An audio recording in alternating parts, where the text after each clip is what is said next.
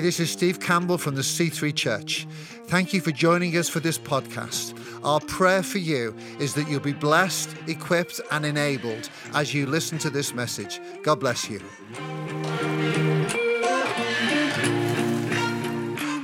Well, I've got the privilege today of introducing our speaker this morning. And uh, this speaker is a fantastic speaker. She's not just good, she's fantastic, no pressure. She's also a great friend of ours, and I feel a real privilege to introduce Elspeth Darley as she preaches today, uh, carrying on. Carrying on with our new series, the second week. So, if you would just give her a round of applause when she comes up on the platform. We're going to have a little video for 30 seconds, and then at the end of that video, just give her a big cheer and a clap, and then she's going to smash it out the park. No pressure, Elspeth. Right, roll the VT.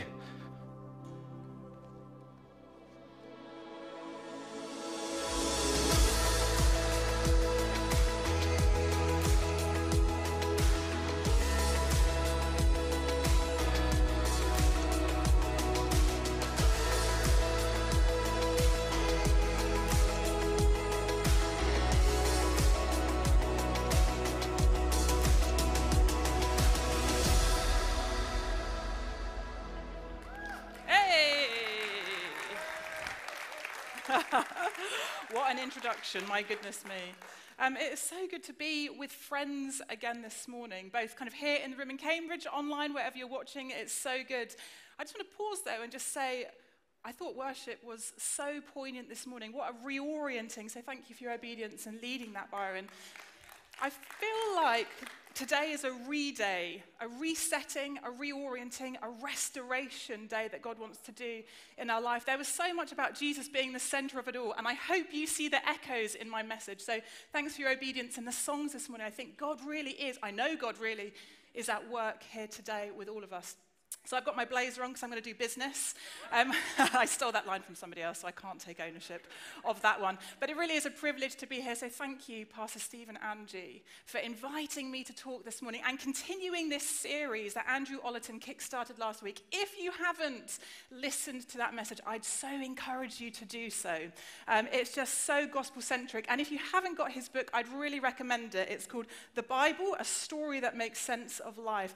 I don't know if we've got it on sale. Hopefully, we do. Otherwise, you've got the world at your fingertips with the internet, particularly if you're online. You can probably get it in the next hour delivered to your house. I'd encourage you to do that. So it's really great wherever you're watching. Maybe you've traveled in. Maybe you don't actually live in Cambridge or Cambridgeshire. Maybe you're watching anywhere in the world. And I wonder how you ended up in the place that you're in at the moment. So for me, uh, I've been in Cambridge for about seven years, but I didn't originate from here. Before coming to Cambridge for postgraduate studies, I was in London doing my undergrad, where I met my lovely husband, Joshua. Ah, oh, there we go. Nice to get a bit of audience participation. And then before London, I actually grew up on the south coast, place called Dorset. And before Dorset, I originated as a twinkle in my dad's eye. That is, I don't know if this is something my parents just said to me or if this is something that all parents say to their children. But when I said, Mum, Dad, where have I come from? Where are my origins? I was literally told, quote unquote, oh, you were a twinkle in your dad's eye. We kissed and cuddled, quote unquote, and you uh, came into the world. And I remember taking this so literally that I, I, had a picture of my mum and dad on their wedding day. And before you could zoom with your fingers, I held it really close and I looked in my dad's eyes to see if I could see little baby Elspeth kind of peering out through the window. But I was so struck with this idea of origins. Where did I come from? And I think us as a culture and humanity in general are very obsessed with this idea, which is why we love the TV shows that Andrew mentioned last week. Who do you think you are? Where have you come from in the world? Which lineage or family line have you come from? Because if we can understand our origins, where we've come from, twinkle or not, we can understand why am I here? What is the point in it all? Now, this is the stuff of philosophy or existentialism, the, the questions about my existence here on earth. This stuff has been baffling people for centuries, generations. In fact, there was one French philosopher who said, Life is so absurd, it has no meaning. It has, it, it's just empty. It's a bit like a cosmic joke. In fact, this guy, Albert Camus, said humanity is a bit like a mythological creature at the bottom of a hill with a huge boulder on his back. And every day we're condemned to walk up the hill. Oh, only we think we're getting somewhere. We think we've reached somewhere, and then the boulder rolls off all the way back down the hill we go back down, then the next day, here we go. And in fact, the French have a saying for this metro bolo dodo, travel, work, sleep, repeat. There's something about life. Is it absurd? Is it a cruel cosmic joke that we're all condemned to? I wonder if you've ever had questions about what is the point of life? The answer's not 42 if some of you are thinking that. what is the point of life? It's quite often we can kind of get caught up in the cycle of things. Uh, I call it the conveyor belt of life. And I've had friends then who come off the other end of the conveyor belt having done school, exams, university, exams. And then they've got the rest of the world ahead of them and they get overwhelmed with anxiety. What is the point in it all? What is my place here? How do I exist?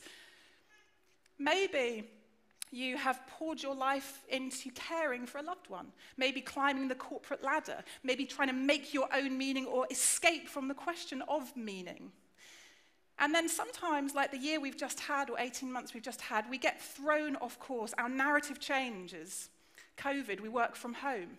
Maybe we've lost our job. Maybe we were caring for somebody and that person is no longer with us. Maybe we retire. And suddenly, these big questions what is life all about? resurface for us? Now, the Bible speaks right into the heart of that question. In fact, the Bible begins answering that question, question your origins, where have you come from, and what is the point in your existence?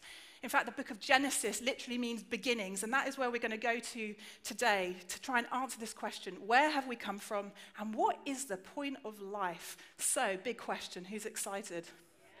Yeah. Bit of trepidation as well. There we go. Okay. But before we get going, before we read scripture, I'd love it if we would just pray together. So, Father, as we approach your word, the Bible, we believe that it is life giving. We believe it's transformational. So, as we open up the pages, God, we open up our hearts, our minds, our ears to you today. We just lay open before you, God. Would you search us? Would you speak to us? Would you revive us, reset us, reorient, restore us this morning? We pray in your name. Amen. Okay, so Genesis 1, here we go. In the beginning, God created the heavens and the earth. Now the earth was formless and empty. Darkness was over the surface of the deep, and the Spirit of God was hovering over the waters. And God said, Let there be light, and there was light. So before the world as we know it, Nothing existed. There was no form, there was no meaning, there was no purpose, there was nothing as we might imagine. Now, you might say, okay, well, there was water, so surely there was something. But in ancient kind of Middle Eastern texts, water often symbolizes chaos.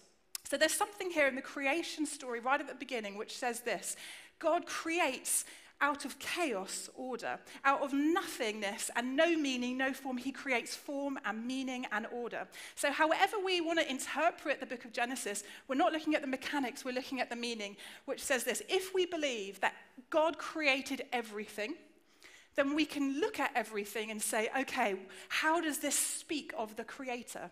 In other words, it's a bit like God's fingerprints or his autograph is written out on the world around us that we can see.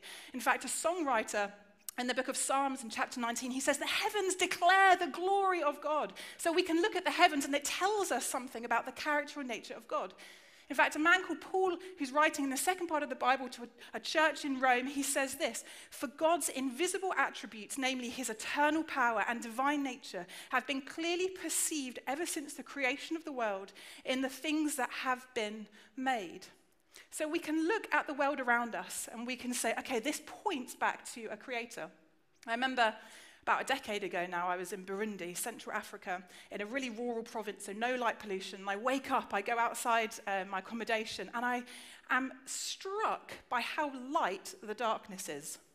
What I mean is, the moon was so bright, there were shadows as, as bright as you get in the day. The contrast was so strong. And I just remember thinking, my goodness, God, your provision is immense, that even the moon gives light, as light as it is during the day, but it's at nighttime. I'm bamboozled by that. So something about creation pointed me back towards the Creator. In the same way, I've got a non Christian friend, and he said he went camping And he's very vocal. And he said, uh, I was there lying in front of the stars. And he said, For that moment, you know, don't read too much into it, but for that moment, I looked up at the stars and I thought, wow, I feel like there is something that transcends me, something that is beyond me, beyond time and space, that's immaterial, that must be powerful to kind of have caused all of this stuff. And for me, I would say, well, that's God. And I wonder if for some of you as well, maybe you've been out in creation and nature and you just think, wow, this is incredible. I see orderliness, I see meaning. And so, what we can then conclude is if humanity or if everything has been created, we can ask of, of it, why? Why was it created? What is the point that God reveals himself or displays his glory through creation? This is our second point identity and purpose, then. So the story of Genesis continues, and it says this in chapter 1, verse 26 onwards. Then God said, Let us make humanity in our image, in our likeness, so that they may rule over the fish in the sea and the birds in the sky, over the livestock and all the wild animals, and over all the creatures that move along the ground. So God created humanity in his own image. In the image of humanity, he created them, male and female, he created them. God blessed them and said to them, Be fruitful and increase in number. See, humanity is the pinnacle of God's creation. What do I mean? When God creates other things, he speaks it into being. Let there be light, let vegetation grow up from the ground. But when it comes to humanity, he says, Hey, I'm going to take that which is material and I'm going to imbue it with my spirit, my breath. Something about a spirit or a soul or a consciousness within humanity that sets it apart from everything else. And with that comes God's blessing and what's called a creation mandate purpose for this creation. Now, as an aside, this, friends, is the foundation for your self esteem. Your self worth isn't dependent on the rest of creation. It's not dependent on your achievements or your mistakes that you made, other people's mistakes, an accident of birth. No, no. Your self esteem and your self worth is based on the fact that you have been made in the likeness of God. So, friends, you are glorious. Oh, you are glorious. And this should be the foundation then of how you view yourself. Nothing in the world should deter, detract, take away from the value that God has placed in you, in these jars of clay. And so, then, what is this purpose? What is the purpose of life then? If God has given us existence, why? Now, to summarize this, a group of very Christian, um, very well, very Christian, yeah, Christian, very clever group of uh, leaders in the 17th century in the UK gathered together and they said, right, we need to write down a confession of faith, a statement for what we believe, um, a catechism, if you will. And the first question they asked themselves is this What is man, man's chief end? What is the point of humanity? And they came up with this answer Humanity's chief end is to glorify God and enjoy Him forever. So, what is the point of our life? To glorify God, to reflect the image that we have of God, and to enjoy this relationship. In other words, to enjoy knowing and being known by God the Creator. In fact, we can do that then through creation. The rest of creation testifies to the glory of God. And so when we interact with the gifts that God has given us in creation, it points to and towards the giver. And we see this in Genesis. Humanity is told, hey, enjoy cultivating plant life, stewarding the animals, find work productive and enjoyable and satisfactory, enjoy being in very good relationship with other humans. In fact, this is why Paul, again, the man who wrote a lot of the second part of your Bible, says in 1 Corinthians so whether you eat or drink or whatever you do, in other words, however you interact with creation, do it all for the glory of God. Now, I think this is true of all relationships because if we are to enjoy knowing and being known by God, that's relational. It's not just an abstract thought or a principle, something out there that we kind of just see a fingerprint of. No, no, it's relational. So if, if you would say, well, how does my husband, Joshua, delight in me? How does he honor, respect, admire, if, in other words, kind of glorify, glorify or glory in me? It might be like this. If Josh came to me and said, Elspeth, I want to take you out to dinner. I want to get the nicest food, the nicest drink. I'm going to take you in the nicest car, go to the nicest venue. You're going to wear incredible clothes. And I'm doing all of that stuff. Yeah, I'm doing all of that because I am happiest when I'm with you. And it is my pleasure and my joy to get to know you better. I would be like, wow, well, of course he would probably do that, but I would say, my goodness, I am so delighted. I am most glorified when you are most satisfied in me. I am most honored when you want to spend time with me. And you might do that through creation, the meals out, the nice drink, the great venue, great clothes, but ultimately that's, that's, that's just stuff, isn't it? That's all a vehicle for getting to know and enjoy knowing and being known in that relationship. And that's the same for us, friends. That is the purpose of and behind creation. Now, you might say, well, when I look around the world, I don't see just pleasure. I see chaos. I see natural disasters. I see cancers and pain. I see broken relationships. So, how can life be about enjoyment and enjoying God? And this is our third point. We know that something has gone wrong, and Genesis doesn't shy away from this. In fact, Genesis 2, let's read from it. Verse 9. The Lord God made all kinds of trees grow out of the ground, trees that were pleasing to the eye and good for food. In the middle of the garden were the tree of life and the tree of the knowledge of good and evil. Verse 15. The Lord God took the man and put him in the garden of Eden to work it and take care of it. And the Lord God commanded the man, You are free to eat from any tree in the garden. Enjoy yourself, enjoy known and being known in my creation. But there's one tree of the knowledge of good and evil. Don't eat from it because you'll die if you do chapter 3, verse 6. When the woman saw that the fruit of that tree was good for food and pleasing to the eye and desirable for gaining wisdom, she took it and ate it. She also gave some to her husband who was with her, and he ate it. Then the eyes of both of them were opened, and they realized they were naked. Oh, the shame. So they sewed fig leaves together and made coverings for themselves. So, this is Genesis' explanation then for how pain, sin, suffering entered the world. And Paul, again, the man later who writes much of the New Testament, reflects on this um, in the book of Romans. And he says, Pain entered the world because humanity worshipped and served the created things that they found desirable and pleasing in and of themselves and divorced it from the Creator who is forever praised. And so, what happened then with humanity is that they exchanged the glory of the immortal God for images made to look like human beings, birds, and reptiles. And in other words, we, our enjoyment terminated. It ended in the pleasure itself, in the creation itself, and we cut off giving glory to the giver of the gift. Now, it can be very easy to say, oh, that's a great story, isn't it? But actually, we all do this in our lives, at least I certainly do, where we elevate things like pleasure, comfort, salaries, food, friendships, the stuff of life as good in and of itself, and we divorce it from the giver of that gift. In fact, the Bible says that when we do that, when we terminate our enjoyment in our pleasure just in the created and not linking it back to the creator, that's called idolatry, and we're called to be worshippers. And no matter how much you thank God for that which you're elevating above Him, doesn't make it any less idolatrous. And so, what we're called to do then is to use creation, to use the stuff that God has given us, the gifts around us, as a springboard for reflecting back to the giver. Whatever we do, eat, drink, shop, spend money, talk to people, we do it for the glory of God. So, what does this actually look like then in practical terms? Because it can all be, sound quite abstract. Um, by way of example, I love coffee. I think I'm not alone in this. I like spending my money on it. I like the taste of it. I like going to venues to try new coffee. I even like talking about it, apparently. I like coffee, something in God's creation. How then can I use what I eat and what I drink to the glory of God, to glorify God, to link the gift back with its giver?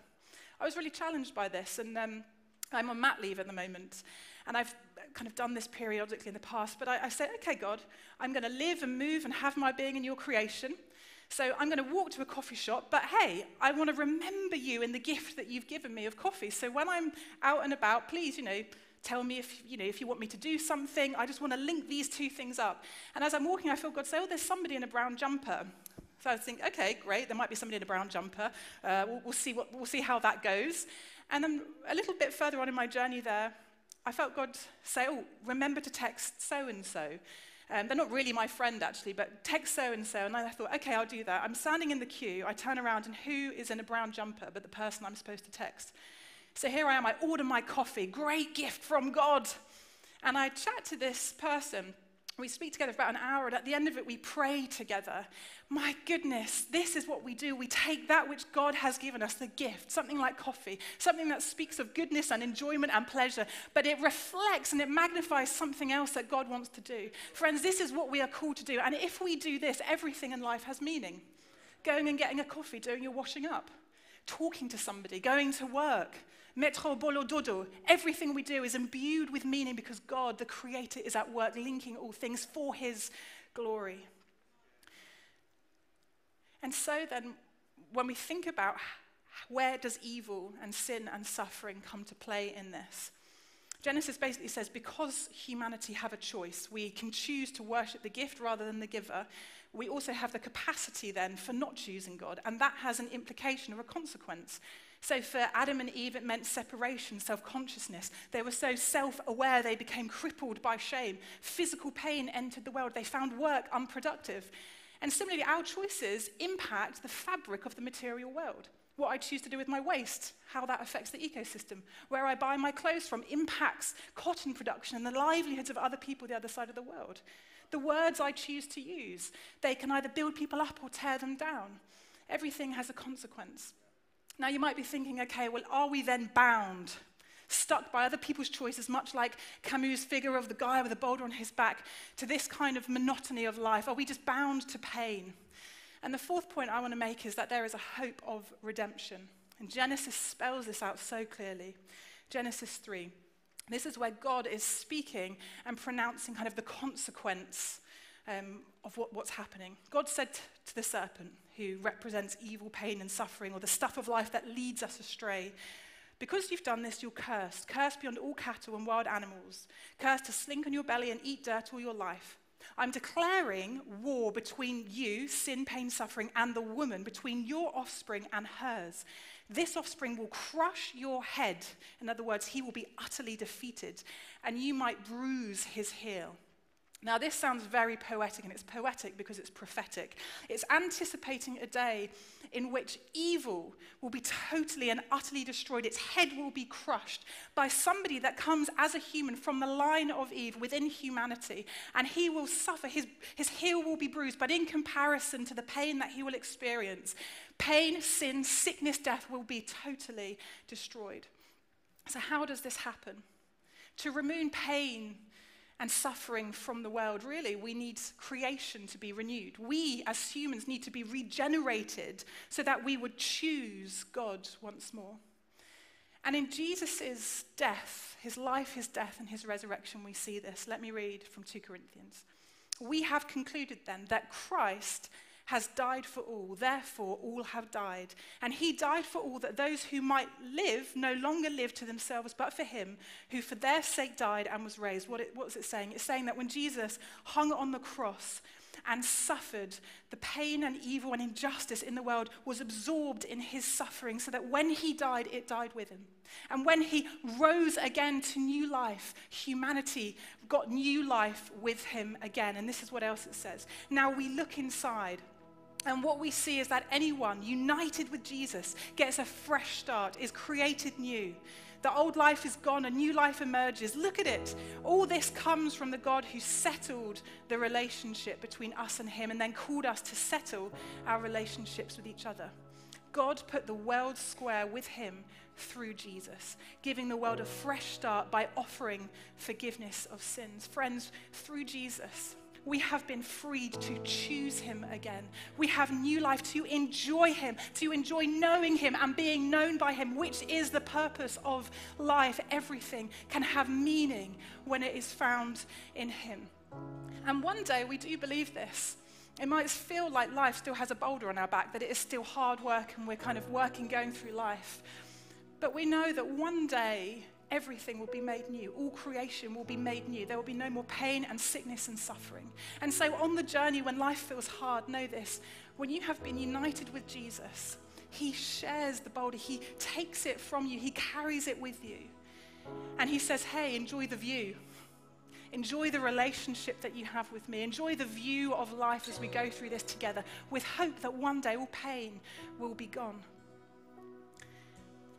Now, I think that there is a response in this for everybody. In fact, Martin Luther, a great theologian in the Reformation, one of the first things he said is that a Christian's life is one of ongoing repentance. In other words, if you choose that you're going to follow Jesus, your life is continually about being reset, reoriented away from the created back to the creator. It's about following him, giving him your attention, glorifying him, whatever you do, whether you eat or drink, glorify God. So, a Christian's life is one of ongoing repentance, reorienting our hearts back towards him. And so, I'm going to pray and I'm going to invite all of us to say the words after me to reorient themselves back to God, their creator. And this might be the first time that you're doing this. Maybe you've never done it. Maybe you've done it before, you've said it before, but actually you haven't been living a life of ongoing repentance. You've kind of got distracted by the desirable and pleasurable things in life, relationships that you love more than God, that pull you away from God. The stuff, spending money, other, whatever it is for you, stuff that vies for your attention. Today it's about a coming back, a resetting, putting Jesus at the center of it all, as that song said. From my heart to the heavens, Jesus be the center. It is all about you. And so, if you feel comfortable to, and if that is your decision today, I'd love for you to repeat after me Jesus, thank you that you came to give us life in all its fullness, to direct us back to God. Sorry for when we worship the created and not the creator. When we choose meaninglessness over meaning. Help us, Lord, to live a life free again, to choose you, to be happiest in you, to enjoy being in relationship with you. And while you're in that space, if you prayed that for the first time, I'd love for you to be bold and just put your hand up for me to see, because we'd love to continue this conversation. And if you're online, the same goes for you. Put something in the comments section. And today, I just believe then that God is wanting to do this new thing in your heart to recalibrate you, reset Jesus as the center of it all. Oh, Jesus, we love you. Thank you for my brothers and sisters. Thank you for your goodness to us.